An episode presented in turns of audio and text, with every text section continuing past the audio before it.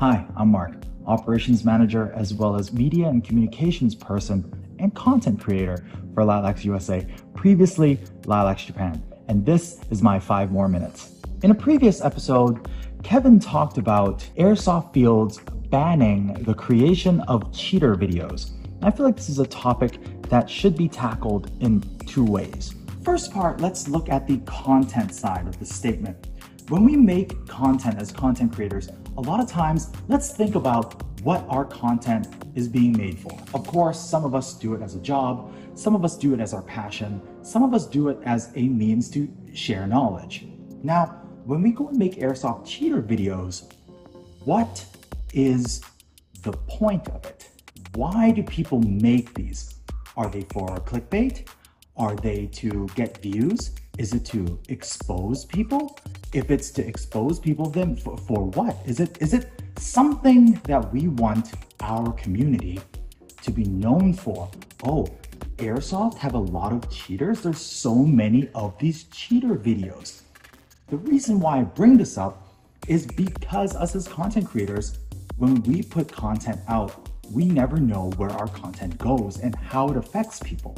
I've talked to many people who don't play airsoft that talk to me about airsoft, and what they bring up is either, have you seen those crazy headshot videos? Or, man, I sure do see a lot of airsoft cheater videos. So when these videos are being made, what message are we sending out there? That our community is nothing but a group of cheaters?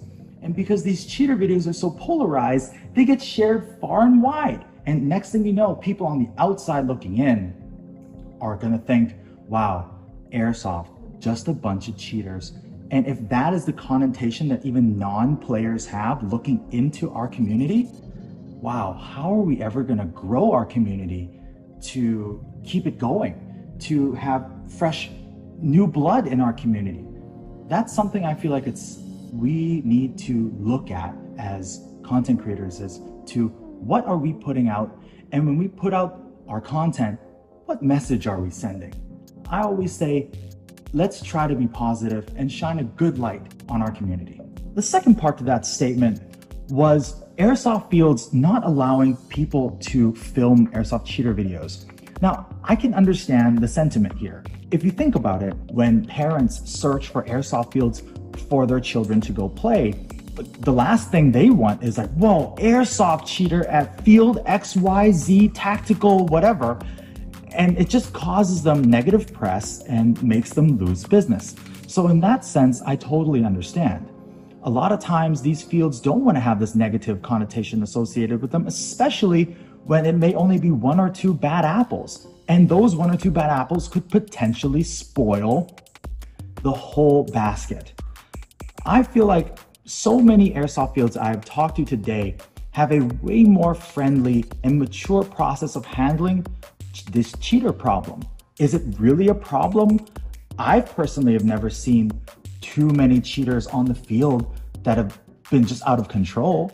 Are there people who don't call their hits? Absolutely. But guys, let's not forget that we play airsoft because we enjoy it. We enjoy the sport aspect, we enjoy the friends, we enjoy the community, we enjoy hanging out with people that are like minded. So let's not go out there with, with the, the feeling of, oh man, this guy is cheating and I'm gonna expose him on the internet. If you go into a game with that mindset, or if you go into a place with that mindset, you're bringing negativity into a space that otherwise doesn't need it. So, with that said, you're bringing this type of negative connotation into an airsoft field. And if they don't want that on their premises, I guess in that sense, I can totally understand. So that was my two cents. And that's what I thought about this topic that Kevin brought up. I feel like it's a great opportunity for us to discuss, and it's a great thing for us to kind of move forward and try to make better content. Now, those are my five more minutes. Hope you enjoyed it.